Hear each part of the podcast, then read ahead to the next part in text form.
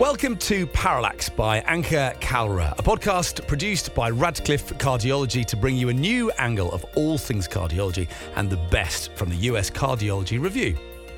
Published every second Monday, Anka Kalra, MD, interventional cardiologist at the Cleveland Clinic in Ohio, USA, speaks with legendary cardiologists, reviews late-breaking trials, and interviews authors of our latest and best US Cardiology Review articles. We call them #AudioArticles. Parallax is the effect whereby the position or direction of an object appears to differ when viewed from different positions. So this podcast is your fix of reliable updates on all things cardiology by someone from a non-traditional background who is always looking at the industry from a new angle. Now, here's your host, Anka Kalra, MD. Hello, everyone. I have the honor and the privilege to have with me a very special guest on this episode of Parallax. It's the eighth episode of Parallax. The guest for the show, I think, in my opinion, has broken several glass ceilings.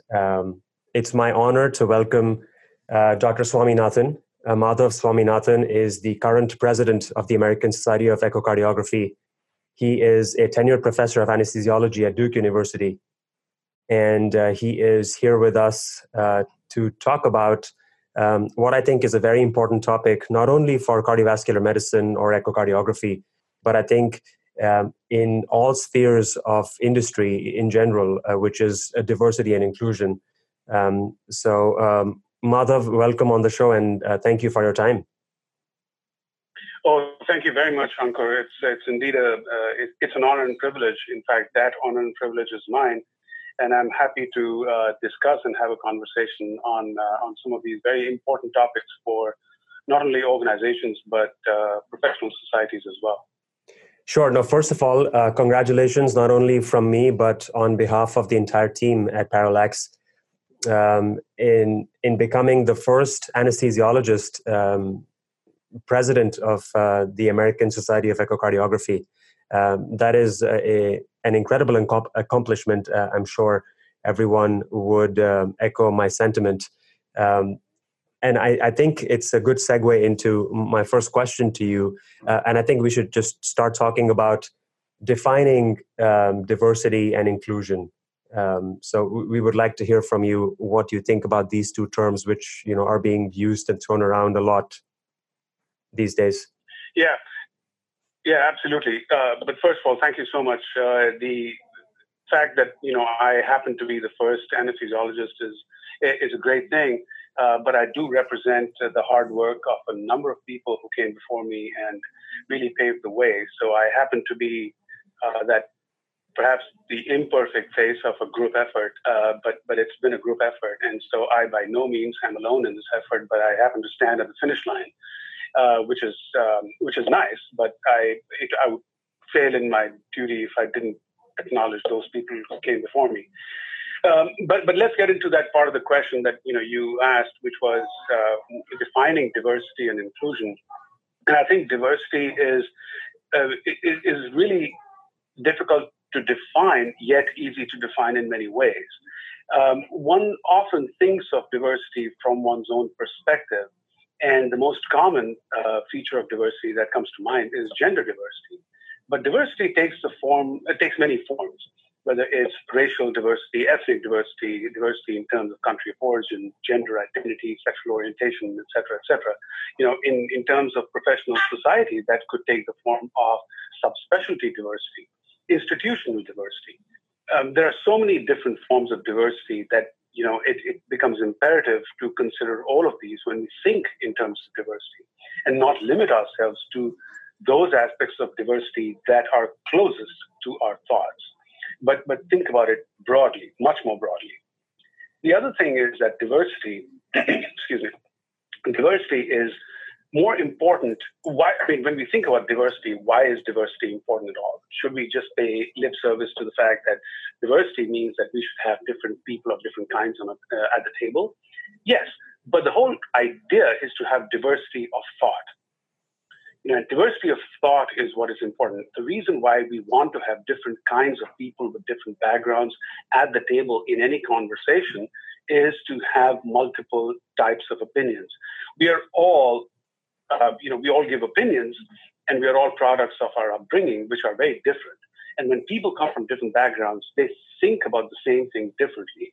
And ultimately, it's that conversation that becomes richer, that organization becomes richer, the professional society becomes richer, because that conversation is richer from all these perspectives that come in. So I think it's very important when we talk about diversity to think really broadly and not just limit ourselves to the fact that, we may be thinking about diversity from a very close perspective. What you've raised several important subtopics, in the introductory answer, which, I thank you for. As president of a large academic professional organization like the American Society of Echocardiography, how do you bring that into action? Like, how do you bring all these relevant, important, beautiful concepts of, not only diversity of gender, diversity of nationality, diversity of backgrounds, but also diversity of thought? And I think diversity of thought becomes a function of all those other diversities that you just talked about. How do you bring that into action when you are, sort of becoming one of the components for creating a path or, establishing a pathway for an organization like the American Society of Echocardiography? Right. These are really important considerations. And I would start by saying that it's not easy. But nobody said it was going to be easy, so I didn't assume it was going to be easy. But here's the problem. I think you have very well-meaning people who can succumb easily to their own implicit biases. People have benign intent. Let's assume that. And when we start with that, we start thinking that, decisions that people make are generally, good, and they're well-intentioned, especially in professional organizations and societies. But what happens is that we tend to succumb to our implicit biases, and that's true for all of us.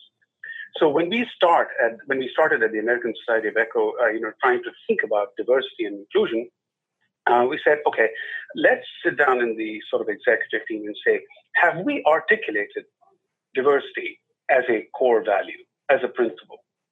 And if we have not, I think that's where we should start.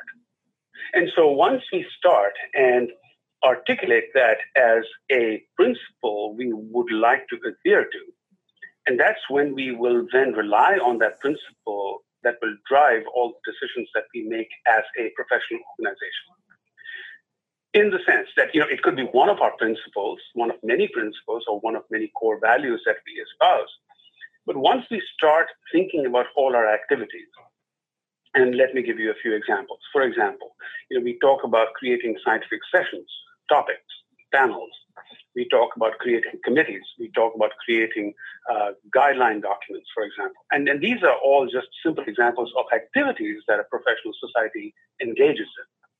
Once we start doing that and we create these groups or think tanks to think along these lines to develop these particular topics or committees, somebody has to sit back and say, who are the leaders of these particular groups, and are they aware of our driving principles? That whatever their activities are, we must fall back and must espouse these principles, and we must live them in all our activities. Once we start doing that, then we see much, much richer conversation, much brighter outcomes. Now, the path is sort of long and the journey arduous because, along the way you can have many people who may not appreciate the reminder that they are not thinking in terms of diversity, that they are actually succumbing to their implicit biases. People don't like to be reminded of that. However, it is incumbent on leaders of that society to ensure that regardless of the kind of response that one gets, one has to ensure the applicability of that principle in everything that we do. It is also important, and I've tried to do this, whenever I have tried to convey my preferences in terms of, gender diversity or ethnic diversity, I have to sort of step back as well and resist the urge to succumb to my own implicit biases. So I always have someone sort of watching over my shoulder, watching me, and saying, hey, I need to get feedback from you, whether I'm getting out of line or whether I'm displaying my own implicit biases or not. Just tell me what's going on. So I think as a leader, I think every leader should have a coach, if you will, who can actually be looking at you and guiding you and giving you feedback on how you're performing. And if we start doing that, I think we start developing a much more cogent strategy to ensure diversity in all that we do. And again, it's not just paying lip service, but ensuring that there is this sort of feedback loop and everyone's happy with what we're doing. And also not just ensuring diversity, but ensuring inclusion as well. So simply putting people on a panel doesn't actually do justice to the concept of diversity. You've got to include people and encourage them to speak up. Because people tend to speak up. What you want initially in terms of diversity is diversity of thought. But then people aren't going to be willing to speak up unless they're comfortable in a group. And the way to make them comfortable is to make them feel included. And I think that's the most important thing. So as a society, we started on the strategy of first trying to articulate our principles of diversity and inclusion, and then implement it across all our activities. Thank you for walking our listeners through the thought process of a leader. It's seldom that we get to hear such conversations. I think it's a great periscope into how, leaders think and society heads think. And, like you said, it could be an arduous decision-making process, but, the hope is that at the end, it's very fulfilling and rewarding. When we were talking off the record, and I'm going to snatch this quote from you. You said something very, very, I shouldn't say cute, but it sort of resonated with the idea of diversity and inclusion, so what you said was that diversity is like getting invited to a party and inclusion is being asked to then join the dance floor, which I think is just hits the point right where it needs to be hit. Go ahead. If you want to add. No, I just wanted to say that this wasn't my original quote, but I read it somewhere and I really liked it. So that's why I repeated it to you when we were talking earlier, because it really resonated with me as to what the real core reason. It sort of demonstrates what diversity and inclusion and the difference between them is all about, and how we should think about it. So that's why I said just only talking about diversity in terms of putting people on a panel or a writing group or a committee doesn't do justice.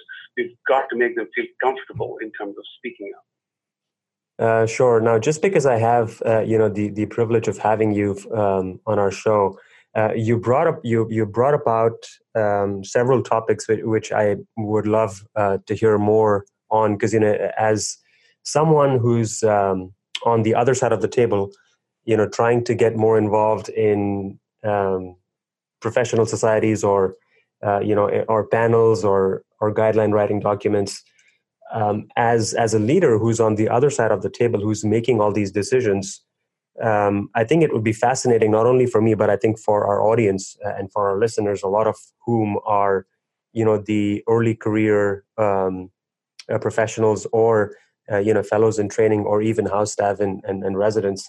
I think what would be fascinating to hear from a leader like yourself would be, how do you come up with decisions on who's going to sit on this panel or who's going to, chair a particular guideline writing document? Because, American Society of Echocardiography is very heavily involved with other societies in shaping up these documents or, forming these, interesting panels which, call for great discussion in conferences.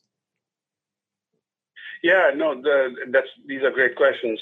So one of the things that I'm looking at, sitting on as the current leader in the ASC, is that I don't want to make decisions alone.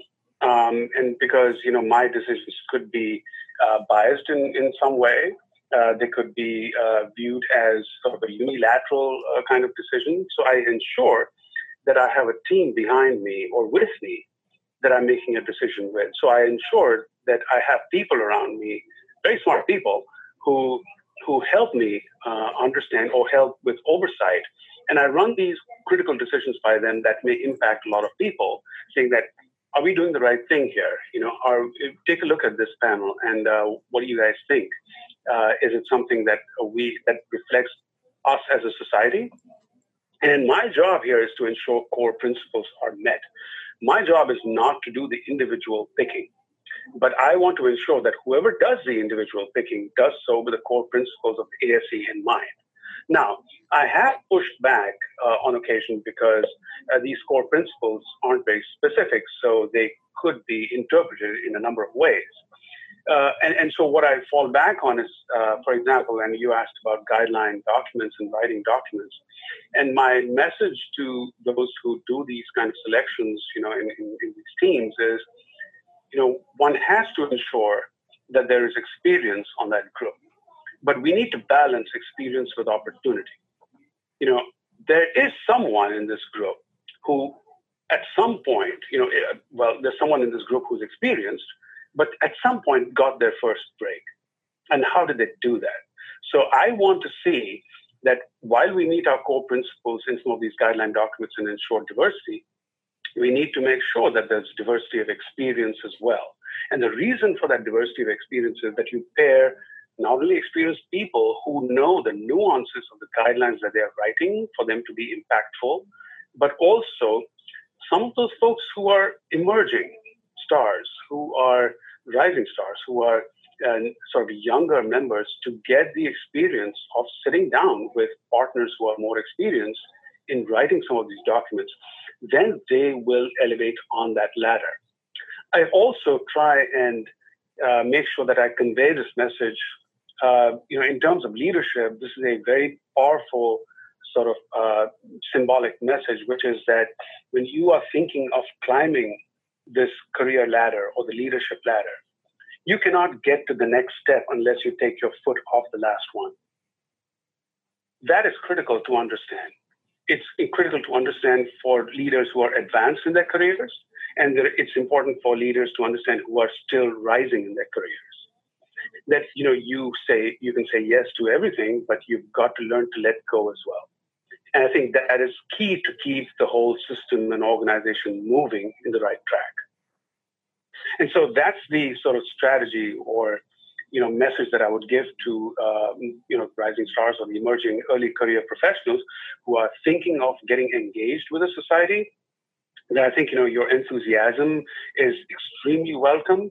There are several ways that you can participate in a society. And one of the ways is to network with professionals, to engage with a mentor, to contact some of the senior people in the organization. And most of them are very approachable. It's only the impression that they might convey that they're not, but almost all of them are very approachable. And ask them for advice. You know, what should I do next? And how can I participate? How can I engage? And understand that this may take some time, because everyone who has a prominent role in an organization, you know, it's that iceberg phenomenon. What you see is the tip of the iceberg, which reflects success, but below the surface is a whole big mass, which represents a lot of hard work and maybe failures along the way and rejections along the way that have, you know, built that whole iceberg, so to speak. So understand that it may take some time.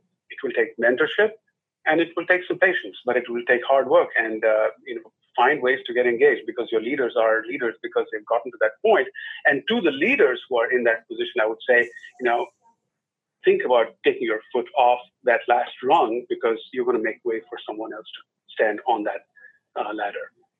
Yeah, no, you've touched upon some excellent themes. I'm going to ask you questions on at least a couple of them, you know, because I have been on the receiving end and you know, have, you know, received, you know, a lot of rejections, but also, you know, have experienced a lot of failures, you know, at different stages of my career.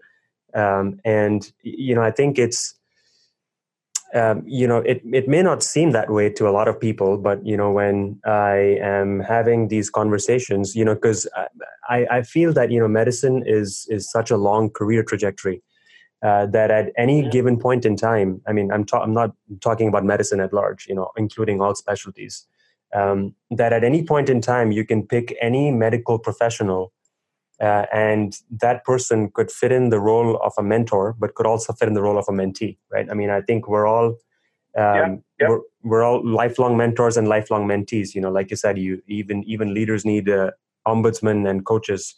How have you circumvented experiences of failure and rejection, which I think are very important stepping stones? I mean, I have not heard of a single success story which has not had failure. I mean, I think it's important. I think it's almost a rule that you have to fail in order for you to succeed. But I think it would be fascinating for our listeners to hear some of your personal experiences in this trajectory or in this ladder of becoming a leader of a very prominent professional organization now. How did you circumvent and learn and sort of, went back and had a conversation with yourself or, self-reflect in order to then implement and, to get where you wanted to be? Yeah, no, again, that's a very good question. I think, one is defined not by their responses to success, but by the response to failure.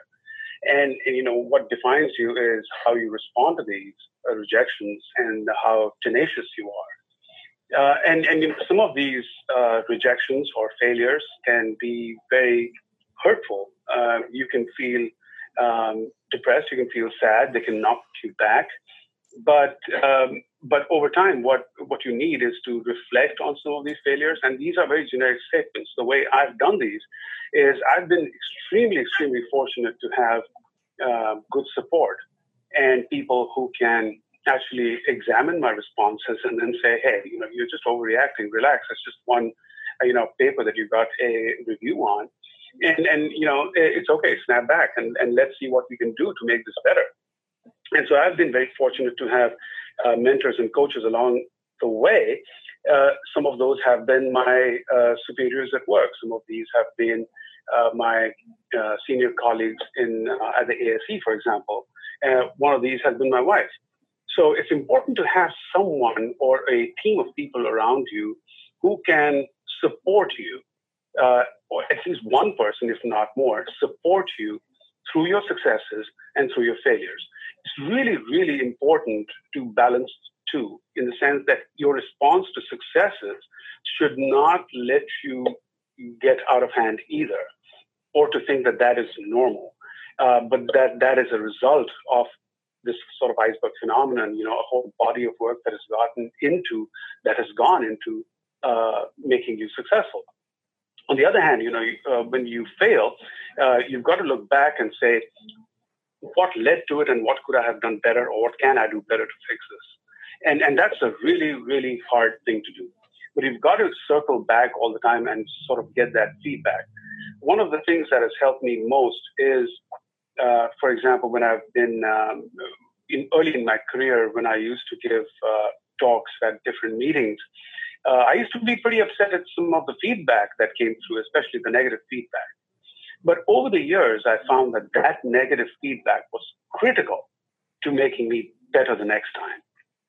So I started adopting some of the advice that came to me through that negative feedback. I started trying to see the signal through that noise, that initial disappointment at getting a negative sort of review on my talk, and then trying to figure out, what did I do that led to this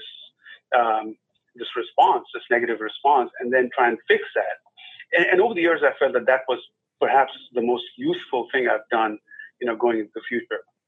So I think as a leader, at every stage in your career, whether you have achieved a leadership role or you haven't, or you're on your way, it's really, really important to have a supportive team. If not one supportive person, certainly a supportive team who can give you feedback and can support you through that failure. That's absolutely critical. So build your support team first as you are embarking on your career. Find a mentor, but find a coach, find a sponsor, and they may be three different people, they may be the same person. But find people who can help you through the thick and the thin, and you'll find that the journey becomes a lot easier. You know, such an excellent answer. I mean, as I was listening to you, I was, ruminating on, some of the central themes that you've touched upon, which I think are just quintessential for every professional, whether it's, fellow in training, resident, house staff, early career, mid-career, late career. I think just the ability to take both success and failure in the same stride. And sort of achieve a state of equanimity, which is also what the Bhagavad Gita, preaches. Yes. Yes. Is I'm sure people would have heard about this, but it's very difficult to actually practice it on a day-to-day basis. But I think if all of us can achieve that steady state of equanimity, I think there's a lot to be learned. And I think your other point on criticism. And negative feedback. I mean, I've always been taught that criticism and negative feedback are free audits. So you should always take them and, keep searching for more because, I think it keeps refining you not only as a professional, but also as a person. Yeah. And I would add that, people who don't care don't get feedback.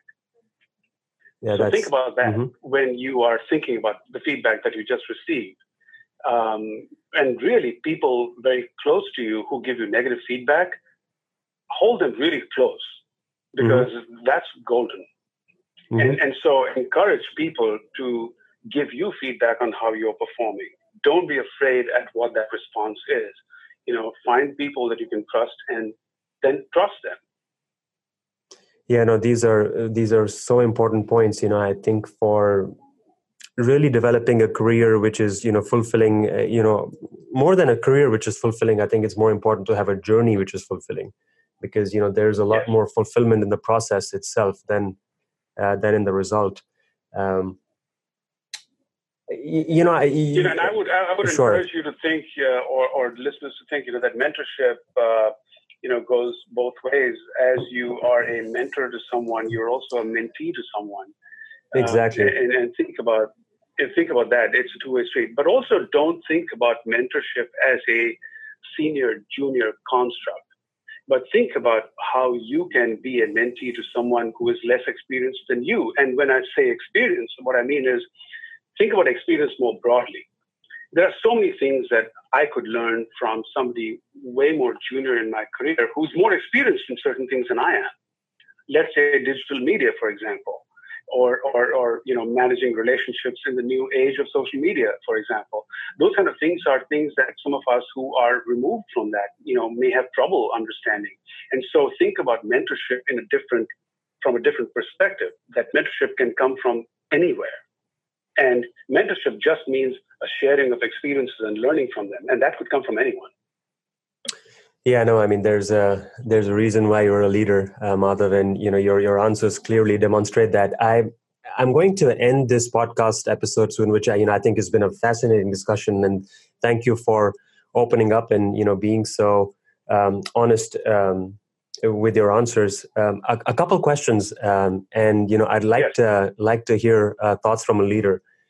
One is on feedback. You get feedback which is constructive, you may get feedback which is destructive. And, I think I've sort of, had a journey of my own, where I keep examining feedback and I keep examining my actions. But what I've also realized and learned is that, not all feedback could be coming from a right place in someone's heart, right? I mean, I'm trying to say is, as much good mentors there are out there, there's also competition and there's also envy and jealousy.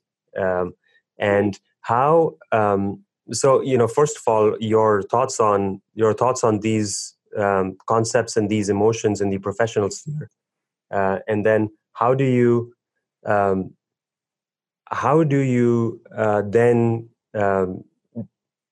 analyze feedback, I think is an important concept, which I think, because I have the privilege of having you, we should discuss with our listeners. Yeah, sure. So in terms of feedback, I agree with you that there's different kinds of feedback that comes through, and what you described as destructive is particularly strong, and you know, it's essentially negative feedback that may or may not be, or generally is unrelated to what you're trying to think about or you focus on. And for example, you know, I gave a talk somewhere, and somebody comments on what I was wearing. You know, so and so what I tend to do is think about that as almost irrelevant feedback, but then still have you know, the sort of presence to think about some of those nuances, go slightly deeper into some of those negative feedback elements, and see, is there a signal there somewhere? You know, was I looking sloppy in general? You know, was that bothering someone? It could be coming from someone who was upset about several other things and chose this venue to vent their anxieties or their fears. That could also be there, which is fine as long as they are better off in that regard. But you know, I would want to just make sure that I don't miss something that could make me better in any of these feedbacks that I receive. And so that's the important part, that you try and analyze all these sort of elements of feedback that you get, but make sure that you're not missing something, that there's a signal out there. However much you may not appreciate, you know, some comment about sort of my accent, or the fact that I speak really fast, or that my slides may have had too much data, or too little data, or too much animation, or I didn't get my point across, or that they felt I was too rushed. You know, people can make comments like that, but there's some truth in all of these comments, right? And so it's important to not dismiss every feedback that you get as being irrelevant, especially if you don't like it. There's some part of it that, you know, may hold several truths that would behoove you to examine more closely. So I think, you know, it's a part of that self-reflection. You've got to force yourself to analyze and assess, perhaps even show it to someone else, because, you know, your natural reaction is to react very violently and say, no, that's just nonsense. I'm not going to follow that. That's just, you know, somebody just talking off the top of their heads, and it's no use. That doesn't make you better. There could be something hidden in that. So if you are reacting in that fashion, be self-aware and maybe run that feedback by someone else, maybe one of your mentors, coaches, or sponsors, and say, hey, you've heard me speak. Do you really think this is true? Or you've seen my articles. Do you think this is really true? Or you saw my performance in that committee. What do you think? And so it's really important to, like I said earlier, you've got to have that somebody who's supporting you and you're able to trust to give you an honest opinion.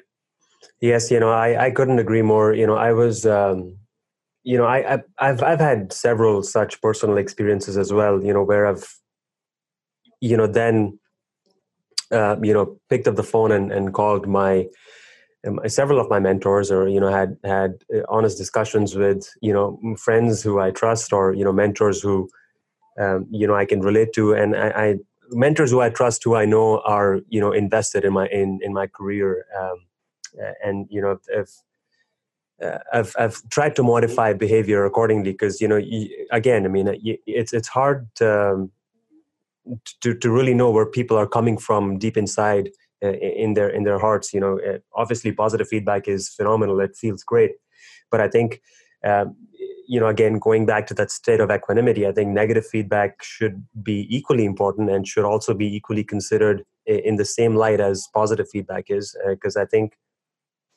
it's what makes you. It's like you said, it's golden, right? It's what makes you. It makes you better. It's what just refines the diamond even more. So yeah, and I would say that, you know, I would treat negative feedback even, you know, more important than positive feedback. Positive feedback is nice. It's a boost to your ego. That's great. But that negative feedback contains the real stuff. I agree. And so, you know, having that, you know, next to you is really important. You know, I'll tell you this really honestly, but even when I am speaking in a committee or like, for example, the executive or, you know, a group of people around the president of the ASE, and I'm talking to people, I always have someone and I fall back on them and say, let me know what you thought, if I was really getting out of line or whether I need to modify my, you know, approach in this. It's really, really important. I can't tell you how critical it is to have someone you can trust who's watching you. Yeah, no, I couldn't agree more. I completely agree that negative feedback, you know, negative feedback has shaped me to who I am now. And, you know, I continue to grow and evolve, you know, thanks to the free audit of negative feedback. And then, you know, I also wanted to discuss social media because, you know, it's becoming, you know, it's there. It's a reality. You know, some divisions and physicians and leaders have embraced it, and you know, some haven't. And you know, those who have, you know, seem to be thriving. Those who haven't, you know, seem to have, you know, adverse. Shouldn't say a reaction, but, you know, always adverse comments towards social media, you know, because it, you know, and I've heard this too, you know, that, you know, it could be, it's all self-promotion or it's promotion of different sorts and kinds. But, you know, you know, personally for me, it has, you know, for example, this conversation wouldn't have occurred if there was no social media. And I think it's a fascinating conversation. And I do, you know, like for everything else, I mean, like, you know, for everything, pretty much everything else in the world, there's good and there's bad. And is how you utilize that medium or that channel to, you know, then go about, you know, your goals and your missions. So I think from a leader, I do want to hear your perspective on it. I think it would be very interesting for our listenership and for our audience to hear directly from you. Yeah, so a couple of thoughts that emerge, you know, when we think about social media. One is that, you know, there are people who embrace it and there are people who don't, who are anxious or, you know, fearful of the implications of being exposed on social media or, you know, there's lack of privacy, etc. There's so many concerns that people have. And I would say that, you know, these concerns may be real, but, you know, I would fall back to a more basic construct, which is we are generally fearful of what we don't understand. That's true for all of us. And the first time I got into social media, either Facebook or LinkedIn or, you know, Twitter, I didn't know what to expect. So I treaded cautiously because I didn't know the depth of the water. But then as I proceeded, you know, I learned how to swim. And I think, you know, there are some dangers. It's important to avoid them. And it's important to, you know, then comes the second point. It's important to see what value it brings to you, whether it brings value to you as in your personal capacity or in your professional capacity. What value does it bring? Does it help you network better professionally? Does it help you spread a message? Does it help you learn? So what are those, you know, things that you do that are valuable to your own life where social media can be a good ally, and how could you use it? So getting to know more about how that particular medium can help you is, I think, critical. And then embracing whichever medium can help you accomplish your goals. And so in terms of social media, it helps me network a lot better. It helps me reach a lot more echo enthusiasts all over the world because it's got a global reach, and I speak specifically about Twitter. And it helps me network. It helps me learn a great deal because I can use the very advanced sort of artificial intelligence algorithms of Twitter to feed me with the content that is really relevant to me. Whether it's journal articles or whether it's some of your conversations that come through that I value or someone else's. Whatever I value comes to me, and whatever I don't value, whether it be politics, religion, or music, whatever that might be, whatever I don't fancy, doesn't come to me. So I think, you know, it's important to understand what value social media can bring to you, because the more you understand, the less you fear it. And I think that's a key message for anyone who's trying to get into social media.